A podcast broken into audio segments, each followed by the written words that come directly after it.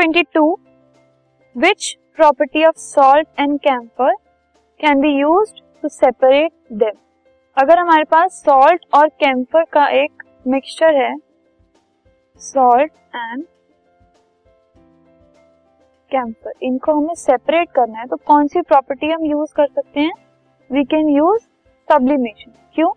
क्योंकि जब हम इस मिक्सचर को थोड़ा सा हीट करेंगे सो हीट करने के बाद कैम्फर जो है सब्लिमेट होकर वेपर्स में कन्वर्ट हो जाएगा और सॉल्ट हमारे पास पीछे बच जाए इससे ये दोनों separate